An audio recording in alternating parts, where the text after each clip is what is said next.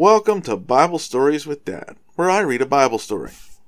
So today we're looking in Luke chapter 15, starting around verse 11, with a story that's commonly titled The Prodigal Son. It's a pretty well known story. A lot of people have at least heard of it if they haven't heard the story, but we'll go through it anyway. So Jesus is telling the story, and if you look back a little bit, sometimes you have to go back to see what's going on. You look back a little bit, he's talking to some tax collectors and some uh, other people that are described as sinners. But uh, the the Pharisees and the the scribes, the people who think that they're really good and they're they're the best and all of that, they're around too, and they're complaining that Jesus is eating with these tax collectors and these other people who aren't real good about following God's law. As he's talking, he tells this story. He says a guy had two kids, two sons, and the younger one says to his dad basically, uh, "Hey, Dad, um, I'm really looking forward to getting my inheritance, and you're getting old, but you don't seem like you're going to die anytime soon." And I don't get the stuff until you die. So if you could just hurry up and do that, or be dead to me anyway, and give me all the stuff that I'm getting whenever you die, gee, that'd be great because your stuff is more important to me than you are. And I mean, he doesn't say it in quite those words, and if you read it and you just read it, it doesn't sound nearly that bad. But in reality, that that's kind of in that context and in that time, that's kind of what he's saying. He's basically saying, "Hey, Dad, you know what? Um, your stuff is more important to me than you are, and I'd like to just have the stuff. You know, that would be great. You're fine and all, but your stuff would be better." And the dad says, "All right, fine." And he takes his estate, takes all that he has, and divides out what would have been the younger one's share, which would have been a third, because the older one would get a double portion or a double share. So he gives the younger one his share, and the younger one heads out, takes the money and spends it, heads out into a distant country, uh, spends it on, you know, all kinds of stuff. If we're making it kind of like today, maybe he's spending it on video games and he's he's partying and uh, going out eating junk food every day and whatever else just absolutely wasting it. He's not working a job, he's not investing the money, he's not buying anything of value. He's literally just wasting all of this money.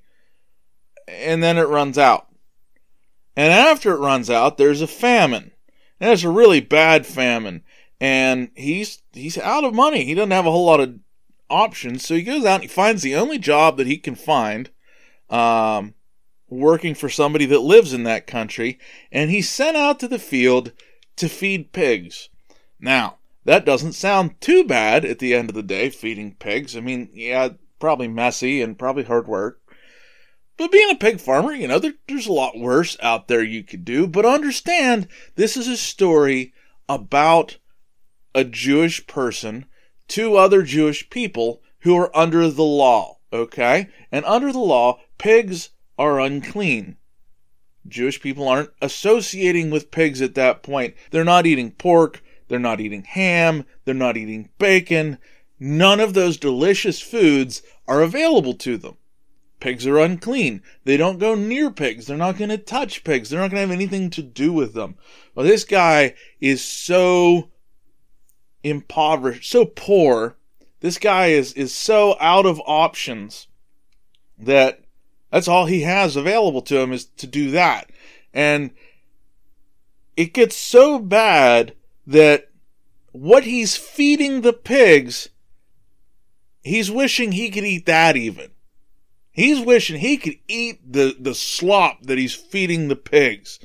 And finally, he comes to his senses and he's like, you know, my dad had a bunch of hired guys working for him, and, you know, they had plenty enough bread to eat. And here I'm dying of hunger. So uh, he gets this plan in his mind. He's like, I know what I'm to do. I'm to go back home. I'm to say to dad, hey, look, dad, I know I messed up, and, and I know I don't deserve to even be called your son anymore. Um, I've done all this terrible wrong against you won't you please let me just work for you as a hired servant, as, as one of the, the hired guys that works for you? So he gets up and he heads back to his dad. And uh, his dad's been watching for him. Now, we don't know exactly how long this has happened, how long this took. It's a story that's being told. It's not that this actually happened and Jesus is relating what's actually happened. It's a story to tell a point, to illustrate something. But presumably it's been a while. Presumably it took a while for him to spend all of his money and to get to this super low point in his life. But he's coming back and his dad's still watching for him. And you get the impression that dad's been standing there watching for him every day, watching for his son to come back. Probably has heard all of the terrible things that his son's been doing about how he squandered his money. And remember, this son was the, the prodigal son here insulted his dad really badly. Basically said, You're more you're worth more dead than alive to me, is basically what he said. Took the money and ran was the equivalent of saying you're dead to me. This is not a nice, loving relationship that the son had with the father. And the father's still out there watching for him. And finally, out in the distance, he sees the son coming.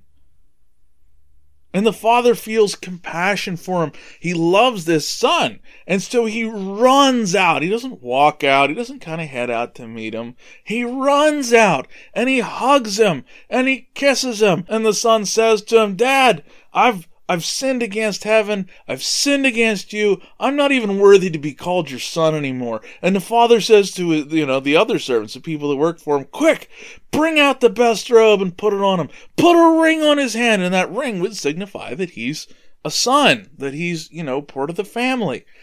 Put shoes on his feet. The guy's barefoot. I mean, he spent all he had.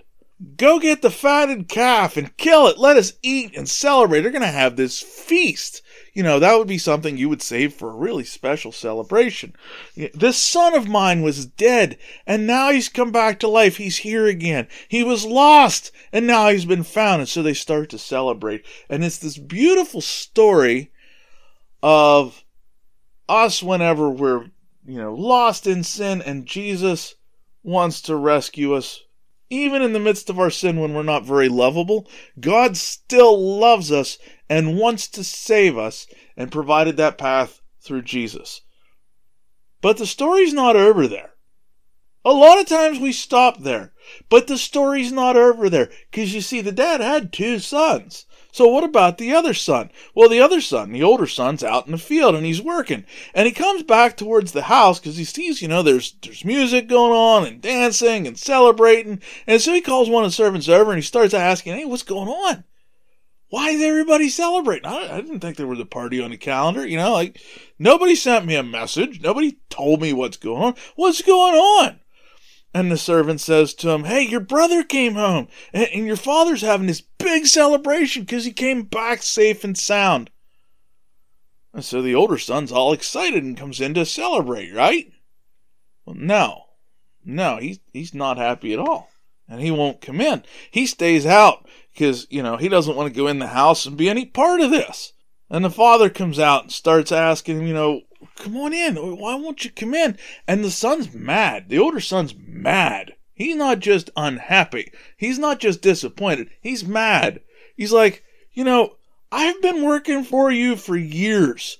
I- have never not done what you've asked me to do. I've always been there, you know, trying to to work for you and to a- advance your your cause and and help you out and all of that. And I never even got like a young goat that I could have a, a, feast and a celebration with my friends. But this son of yours, doesn't even call him his brother, this son of yours came back, having wasted your wealth with all kinds of terrible stuff. You take the fatted calf and you kill it for him. And the dad says, You know, son, you've always been with me, and you know everything I have is yours. We had to celebrate this and rejoice because your brother was dead and now he's alive again. I mean, he wasn't literally dead, but he was effectively dead. Now he's alive again. He was lost, and now he's found. You see, one of the things we get out of this, the second brother, which was actually the first brother, didn't realize that he was messing up. The first brother, who actually came second, because, you know, he was the younger one. So the second brother was first, and the first brother was second. It's confusing, but stick with me here. The second brother, who was actually older the first brother, uh, he didn't realize that he was in the wrong. The first brother, who was the younger one and came second, he knew he was wrong. He came back knowing he messed up. He came back looking for forgiveness. And you see, one of the things that Jesus illustrates with this story so well, there are times when we know we need forgiveness and we know we're messed up. And then there are times when we're looking down on somebody else thinking they're pretty messed up, like this second brother who was actually first, and we're thinking, you know, they're messed up, they need forgiveness, they need Jesus, and we don't realize that we do too. Thanks for joining me. I hope you enjoyed it. Have a blessed week, and I'll see you next time.